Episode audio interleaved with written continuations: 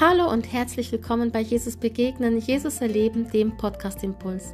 Ich freue mich, dass du diesen Podcast anhörst und ich wünsche mir und bete, dass du dadurch gestärkt und gesegnet wirst und voller Kraft und Freude in den neuen Tag gehen kannst.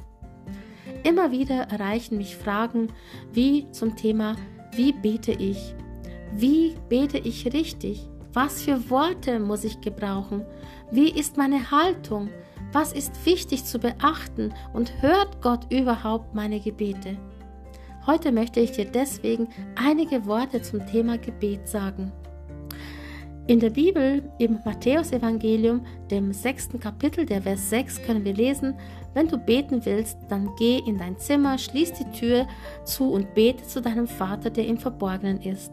Dein Vater, der auch in das Verborgene sieht, wird dich dafür belohnen.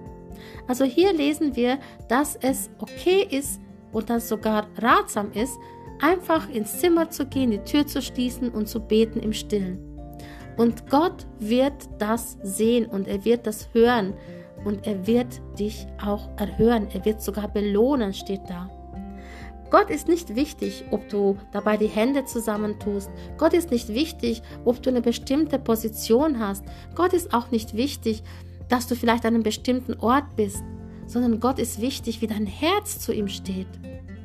Gott möchte nicht, dass du, dass du sagst, ich kann nur in der Kirche beten. Oder Gott möchte auch nicht, dass du sagst, ich muss erst eine bestimmte Haltung haben. Gott möchte auch nicht, dass du sagst, ich brauche erst besondere Worte, ich muss das erst lernen.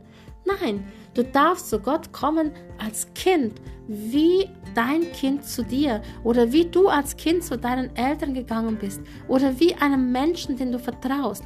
Du darfst zu Gott kommen und mit ihm über alles sprechen, egal wo, egal in welcher Position und egal mit welchen Worten. Denn Gott sieht dein Herz an. Er sieht, ob das ernsthaft gemeint ist. Er sieht, ob du ihm vertraust. Er sieht, ob dein Glaube da ist. Er sieht, ob du wirklich es ernst meinst und eine Verbindung mit ihm haben möchtest oder ob du ihn einfach nur gebrauchen möchtest, so für deine Zwecke.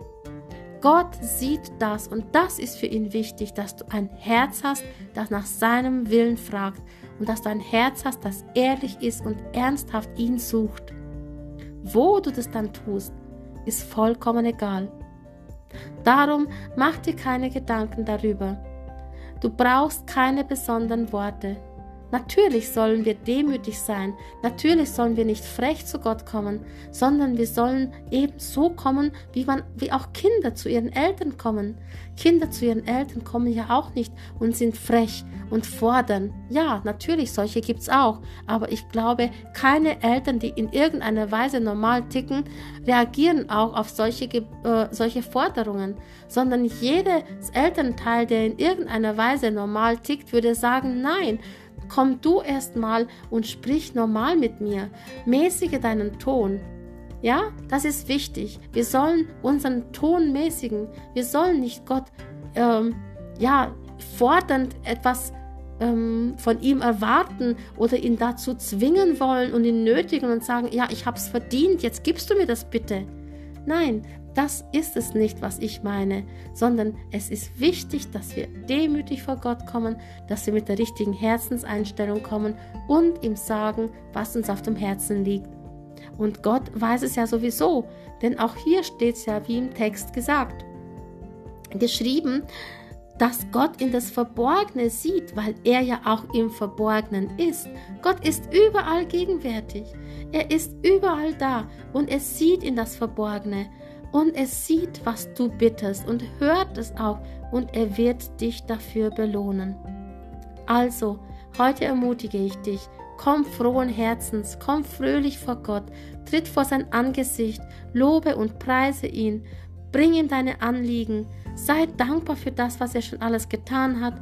Freue dich über das, was er alles zugesagt hat an Verheißungen und vertraue ihm, dass er handeln wird nach seinem Willen und dass das, wie er entscheidet und wie er auf dein Gebet antwortet, richtig ist und gut ist und dass er es gut mit dir meint. Ich möchte dich segnen für diesen Tag und ich wünsche dir von Herzen, dass du heute in deinem Gebet Gott auf besondere Art und Weise begegnest.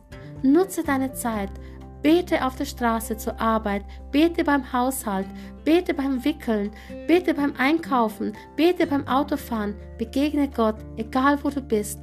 Komm freimütig, komm fröhlich, komm im Vertrauen zu ihm.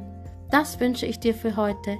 Sei gesegnet und bleib behütet und bis zum nächsten Mal bei Jesus begegnen, Jesus erleben, der Podcast Impuls.